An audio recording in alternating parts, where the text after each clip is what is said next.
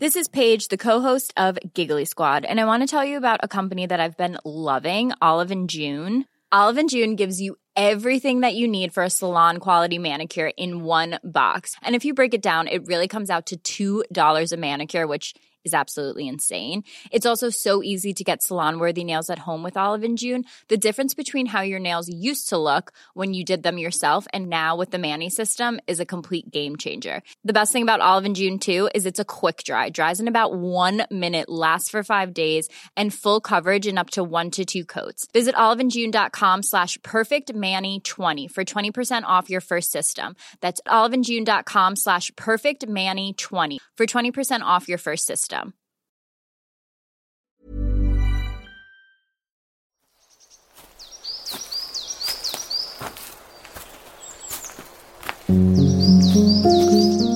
Hello, welcome back. This is part two of my stomp with Adam Henson in Cotswold Farm Park.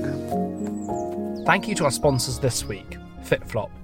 FitFlop has an uncompromising mission to empower us to move better and feel great, which, as you'll know by now, is so closely aligned with the Stompcast. I've been wearing the Vitamin FF throughout the shooting for Stompcast, and to be honest, for ages before, and they've really kept me feeling uh, supported and comfortable with their lightweight feel and contoured soles. What you might not know about FitFlop is they have an in house biomechanist, Dr. Kim, who tests all of their shoes, sandals, trainers, and boots to make sure they align with our body's natural movement. That way, we can move better and move freely. Not to mention, all of their models are tested in the same labs that top performance brands use to test their shoes, so you can really trust that they're going to serve you well. If you're on the lookout for a new pair of trainers, as I said, I've been loving the Vitamin FF while recording the Stompcast, or any other style of footwear. Just head to fitflop.com. I cannot recommend them high enough. I can honestly say they are my favourite pair of trainers I have ever owned. Adam, thank you very much. We're enjoying our walk, aren't we? We are indeed, yeah. Gwen, the sheepdog's very settled, and uh, yeah, we're having a lovely time. I'd like to talk to you a little bit about mental health. I mean, it's something I'm very passionate about. And, you know, I grew up in the countryside in Wales. Um, my dad actually uh, was a policeman, and I remember him talking about a few cases actually of suicide amongst the farming community. And when I was kind of preparing for this podcast, um, I saw quite a frightening statistic that three people who work in agriculture per week die by suicide, which is quite a staggering thing to think about. And you know, in my role, working in kind of mental health, you know, I'm very passionate about how we kind of reach and help communities of people who are particularly affected by mental illness. You know, is it something that you've kind of been been aware of? You've been in this kind of industry for a long time, and yeah, I just wonder what your thoughts are around the issue, really.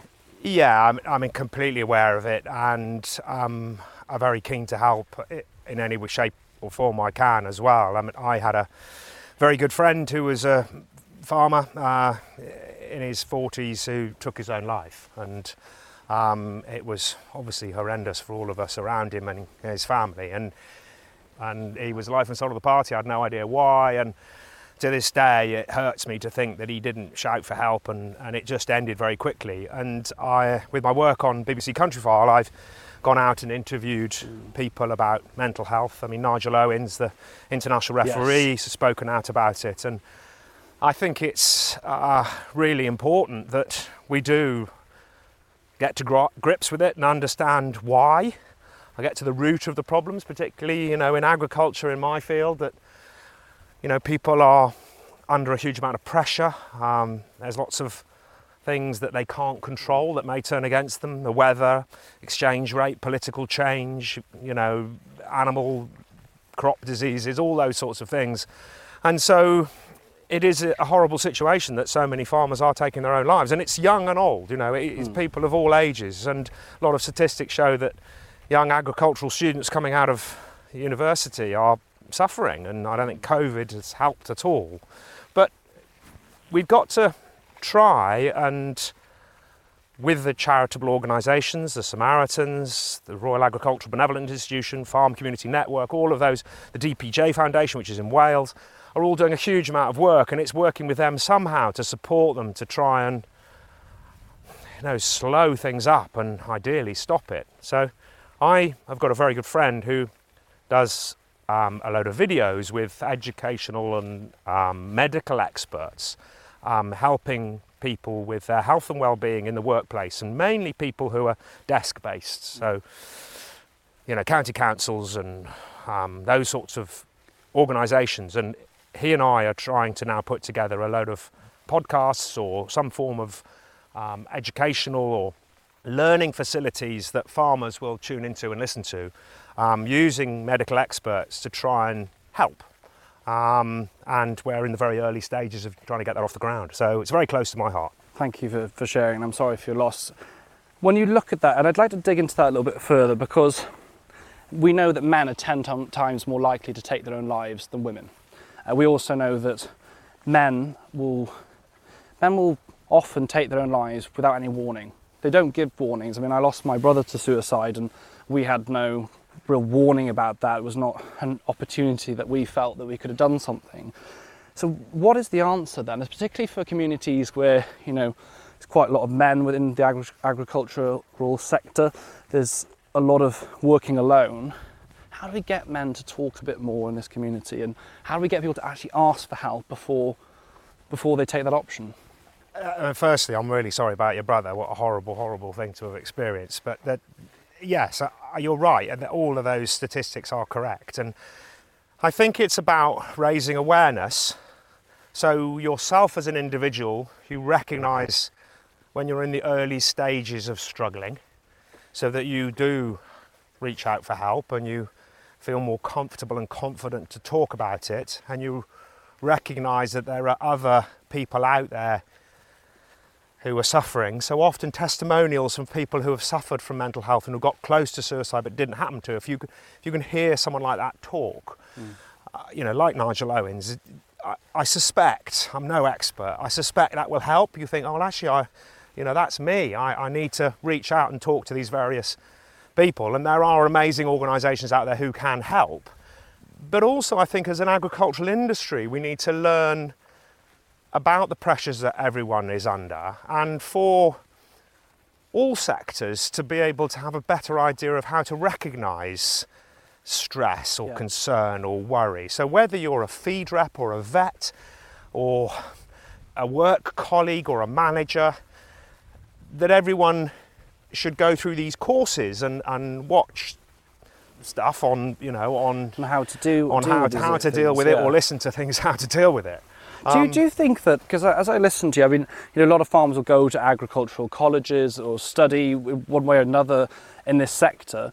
Is there, is there an opportunity there to put you know, students through mental health first aid training? The, the course is a few days, but it gives a real does give a good basics of what to spot within yourself as well as others. And I feel like if you can even have a basic understanding and also the process of destigmatizing that happens through actually learning about it, it feels like there's an opportunity there, even in a basic way, to give some of the skills. And it's a starting point, isn't it? Yeah, and I think the agricultural colleges and universities all over it. Yeah. So if you speak to Harper Adams, the Royal Agricultural University, you know, Hartpury, which is my local one, they're very, very aware of the situation. They've done surveys, they're running courses, Brilliant. they're already um, well on the road to, um, to all of that. But you're right, you know, it's getting to people when they're young enough and influential enough to be able to, you know, do something about it. Really. I might, well, might update people as to what we're seeing. So we were in kind of much tighter, kind of not forestry. What's the word? Not tighter forestry. Uh, just sort of uh, scrubby. Yeah, scrubland, not scrubland. It's sort of, I don't know, like bushes, lots of bushes. Now we're in a very much an open kind of field, aren't we? Yeah. Nice so we walked around a part of the farm where we went through our triple SI, where we've got rare butterflies and plants and uh, really conservation area, and then past a couple of fields that we grow for wildflowers. Um, so they're wildflowers that we harvest. Um, but we graze them in the winter, those paddocks in the winter, and then we leave them from the spring right through to the autumn. Everything comes to flower, and then we harvest the wildflowers that we sell off for seed to create wildflower meadows around the Cotswolds. But now we're into much more open grassland, so this is more productive. Um, this is for our um, sheep farming and cattle farming. And so this is where we would put our ewes and lambs in the spring when they come out of the sheds. And then we graze these pastures all summer. In fact, there goes a little skylark. So there's a little rough bit to our right. So flying across there, Oh, beautiful. going and landing, they nest. They're ground nesting birds. Are they? So they'll nest on the ground, and in the spring they'll sing and they'll go up and float up and down in the sky, making an amazing um, song, very complicated song. To attract Uh, mates, is it? Is that Where to attract a mate to Yeah. mark their territory. And is it um, Vaughan, the um, composer? Yes, yes. Used inspiration from the Skylark, ah, that's where song. that's where that's one of my favourite songs. Yeah, Yes, Vaughan yeah. Williams. Yes, of course. The something of the sky. Uh, Flight, oh gosh, I should Flight to the. Skylark, is it? Yeah, but yeah. it's one of those amazing songs. Very long song, but it's very relaxing. And actually, it does really make you. That what I love about classical music is it's amazing at taking you almost into the picture or into the kind of scene that it's creating. And you can almost feel when you listen to that song. So please do after this. It makes you feel like you're floating, and you can almost imagine being a bird. It's it's, Yeah. it's amazing. I do I do love my classical And music. often, if you're out, in particularly this part of the farm, there's quite a few skylarks nest in these wildflower fields. You can hear them and you can't spot them because they're right up high, bobbing up and down, doing their territory song. And, uh, and it is exactly that. They are just floating up and down. So you can understand where he got the inspiration. Adam, how did you get into Countryfile? How did it all start? Yeah, so post foot and mouth 2001 2001 was a horrible year in agriculture when foot and mouth you know rampaged across the country we were struggling here on the farm we're tenants of the farm we don't own it um, all our assets were tied up in agricultural machinery and livestock we had the cotswold farm park that my business partner and i had invested in and um, we couldn't open because of foot and mouth. And we nearly lost the farm you know and he and i live in tenanted houses with our families. And so we would have lost our houses our homes Wow. our business everything. And at the same time countryfile were doing a presenter search on the program and my wife she works in television and persuaded me to apply.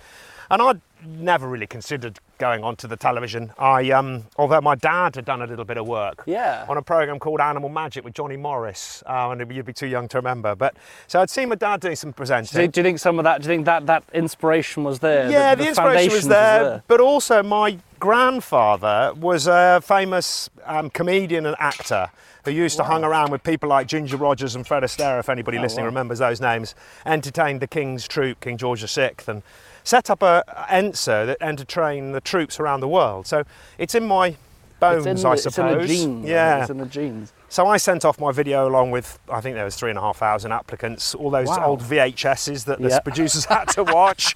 and, uh, VHS, those are videotapes, people, for any of the young listeners. and then it got to the um, got it down to final 20 and we went for auditions you weren't allowed to have any journalistic background at all and they wanted someone who understood the countryside and the rural domain so there were gamekeepers there were fishermen there were jockeys there were farmers there were all sorts of people who lived and worked in the countryside and uh, we all had to learn how to do pieces to camera and interviews and uh, voiceovers and make a short film and amazingly it got down to the final three and there was a viewer's vote and I got the job Wow. and I've been on it ever since. It's just amazing. And, and yeah, I mean, look, I've only been in TV or whatever it means really the last few years, but you know, it's very unusual for people to be on for so long, basically, and have such a kind of long, long career in that space. And it, it is, it is amazing because you have become very much part of people's routines, right? Because it's like, like I said to you, like there's that feeling of oh gosh, school's coming kind of thing. But it, it's it's almost like we sit down and watch this now as a family, and, and, it's, and it's a great opportunity when we're talking about teaching and education earlier on. You really are given an opportunity to teach people that might not otherwise have the opportunity to see, to learn, to hear what you've got to say because we forget sometimes, and I think it's a privileged standpoint, but we forget that some people have never seen a cow before. They've never been to the countryside. So you're giving them that insight and maybe the inspiration that when they can, they can go and see.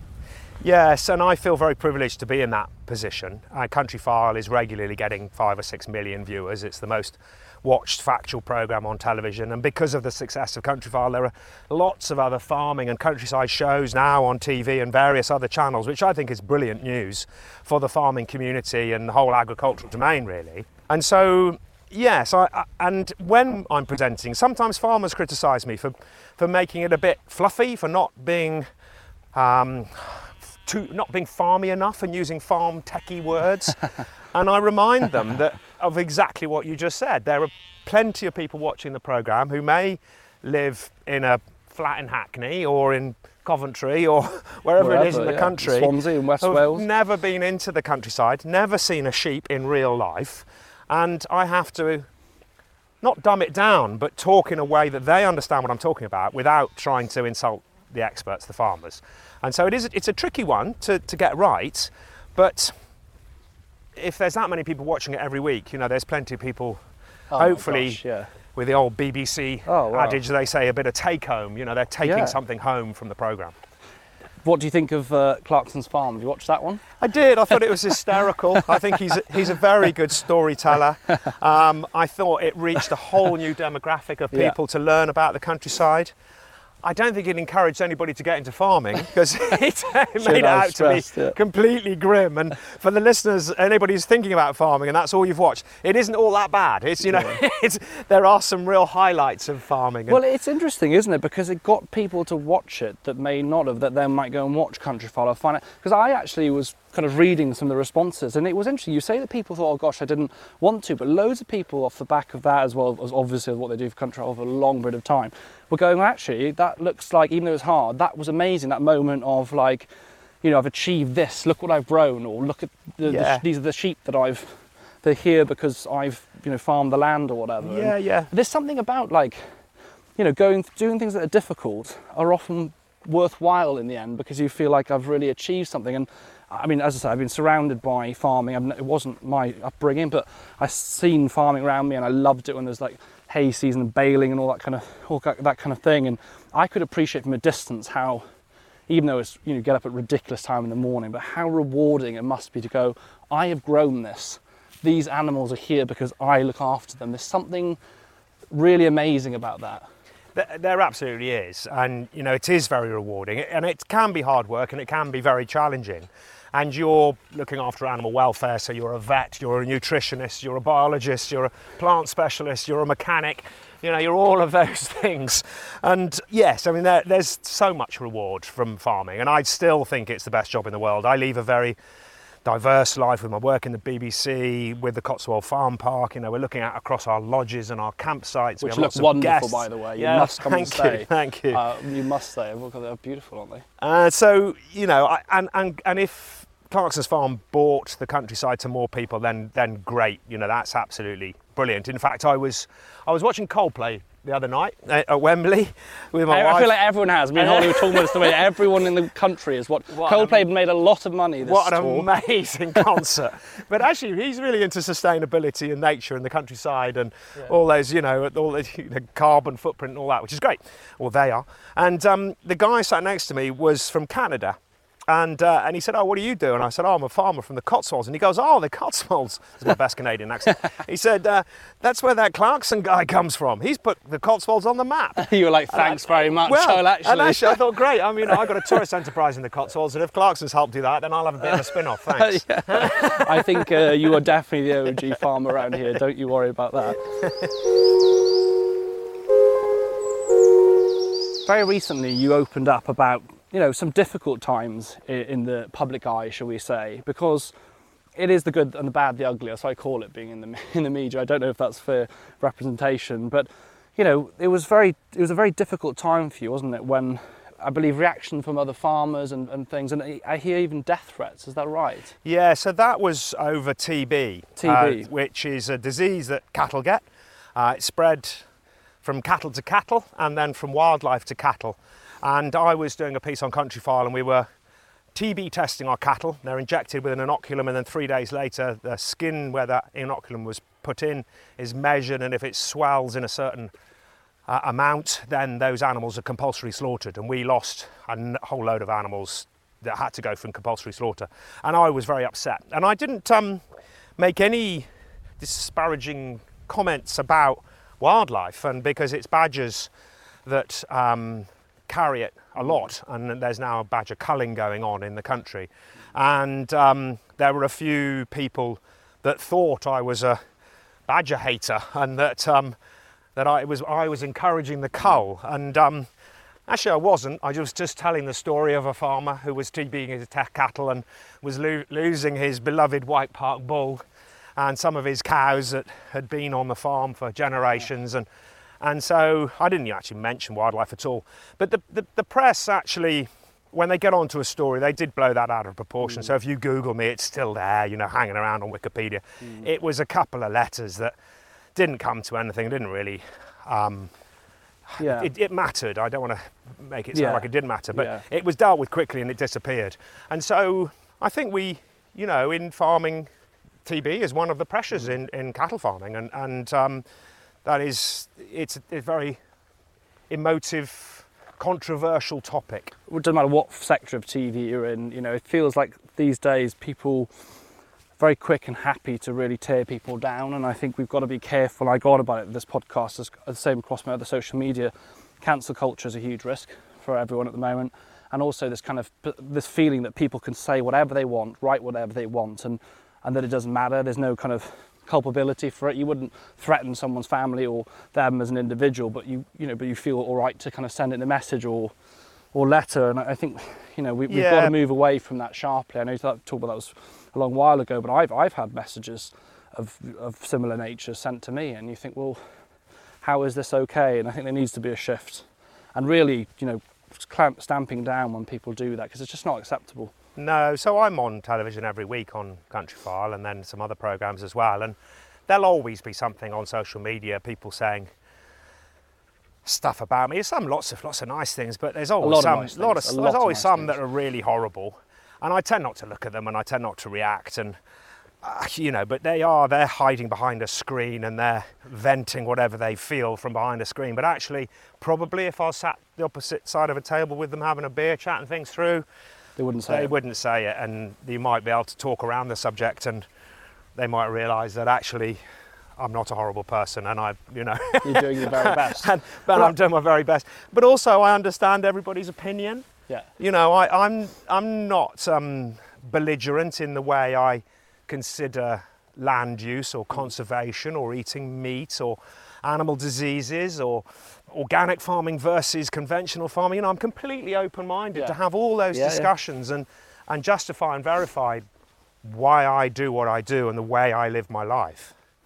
Yeah, no, I think, and I think having that open, open mind is, is a good thing, and we should basically respect all each other's opinions, but do it in the right way. Yeah. That's something that a lot of people talk about with it, when it comes to livestock, and people go, "Oh gosh, you know, I can eat meat and I can eat lamb or whatever," but I, I don't think I could. I don't think I could be the one to, to, to kill the animal. Even saying that sounds, you know, difficult almost to say.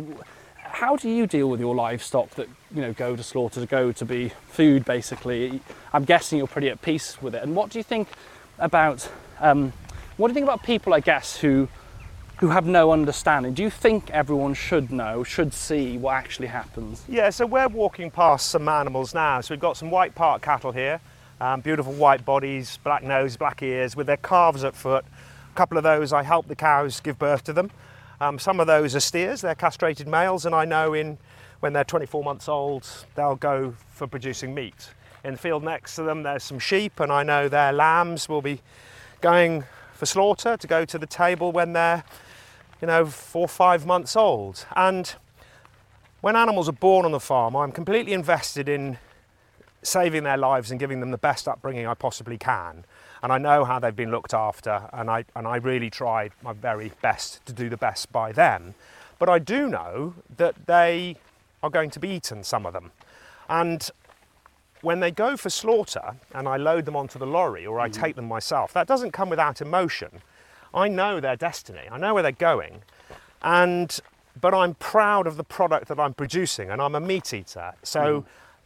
I've got to deal with that and understand that, and I do, and I get it, and I don't have a problem with it.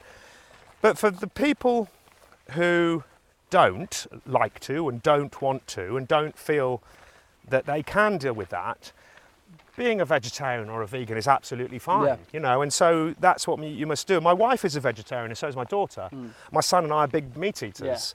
Um, and should every child, adult go to an abattoir to see an animal be slaughtered? Should they be able to hold a chicken and wring its neck if they're going to eat chicken? Probably not. Mm-hmm. You know, it isn't something you should have to do or should have to mm. see, but you must understand Yeah. where that comes from. And I think with the availability of food that is so accessible to people that there is a complete detachment of where that food has come from and how it's been produced. And if I can bang on a little bit more about it, because I do get a lot of criticism and quite, there's a lot of sort of vigilante, I don't know, is that the right word? It's quite aggressive behaviour mm. from a section of society, you know, particularly a vegan, vegetarian section of society who criticise and are quite vicious towards farming and, and food production that has come from the use of animals. And if you don't want to use animals, that's fair enough. If you can't eat meat or drink milk because of health reasons, of course, fair enough. But if it's, and it sometimes is banded around for climatic reasons, mm. so meat free Monday, mm. You know, we should be eating less dairy because cows burping methane. Yes, cows burp methane. But in this country, a lot of our cattle and sheep are fed pretty much on a grass fed diet. So, this green stuff we're walking past is sucking up CO2 from the atmosphere, it's producing oxygen through the formation of photosynthesis. And that CO2 is going down into the roots, into the mycelium, into the soil, and that is a carbon sink. These paddocks we're walking across now, haven't, the soil hasn't been moved on them for all my lifetime. So there's a huge They're carbon sink. Carbon, yeah. And that carbon, you know, it is good. That's a good. that's part of our, yeah. our carbon capture on this farm. And there are some people who, if you're going to be a climivore and eat because of the climate, then okay, don't eat meat and don't drink dairy products if you don't want to, but think really carefully about what you do put on your plate. So if you're not going to have cow's milk on your cornflakes, mm-hmm. don't have almond milk, don't have soya milk. Soya milk has probably caused deforestation, destruction of species, and the displacement of indigenous people. Mm. Go for oat milk. Yeah. Have oat milk produced in the UK. If you don't want to have poached eggs on toast or you want to have something else, don't have crushed avocado with chilies on yeah. it. Yeah. You know, crushed avocado, yeah. the amount of water it uses up. Yeah. They're, they're moving rivers in Mexico to feed the to green feed these, forests uh, of avocados, avocado, and villages are starving. You know, they haven't got any water to wash That's their terrible, children. So, so be a climivore and think carefully about what you want to eat. But just every time you put something on your plate, you know, consider it really, really carefully. And I think we should have a traffic light system for climate.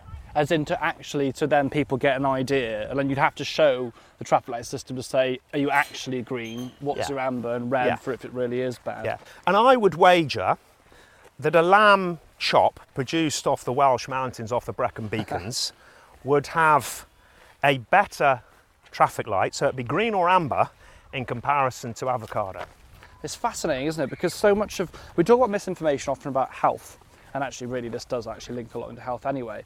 But it does feel about climate stuff, about farming, about food. There's so much misinformation uh, about food out there, and I mean, we've become a society that's yes, trying to think about the environment, but also like we're absolutely obsessed with calories and what calorie this is and what that is. Should we not be thinking more about what type of food are we eating? Where is it from? How was this this grown? Because you know, food that's grown, you know, it's genuinely organic, that's produced from the land, that's been brought up in, in the right way, a balanced plate of, you know, different colours, a colourful plate, bit of meat, bit of veg, but is, is that not how we should go back to? Because it feels like that's, we've lost that almost. Yes, I mean, I think you, are right. You know, all the nutritionists will tell you a, a, balanced, healthy diet is what you should be eating, and eating food that comes from a system that is kind to the land. And you know, people choose to eat organic food because it's not hasn't got had the use of pesticides or fertilizers, and that's fair enough if that's what they want to do. And one of the major political problems, I suppose, is that the the food industry is very disconnected from the health industry, and you are what you eat, and so.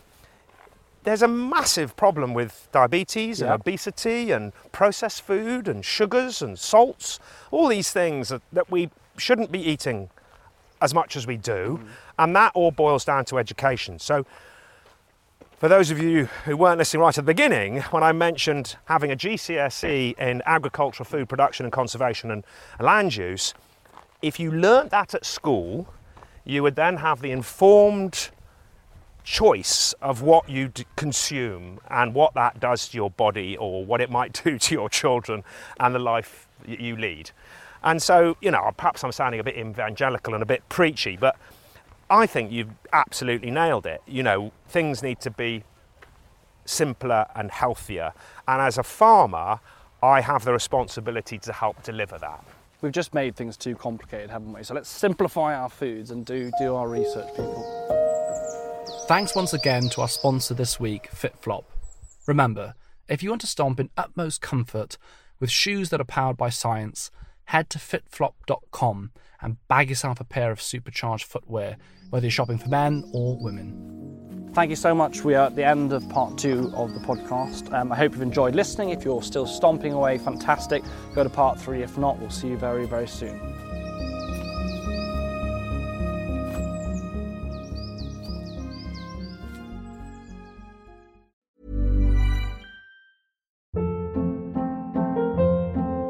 Hold up. What was that? Boring. No flavor. That was as bad as those leftovers you ate all week. Keke Palmer here, and it's time to say hello to something fresh and guilt-free. Hello Fresh. Jazz up dinner with pecan-crusted chicken or garlic butter shrimp scampi. Now that's music to my mouth. Hello Fresh. Let's get this dinner party started. Discover all the delicious possibilities at hellofresh.com.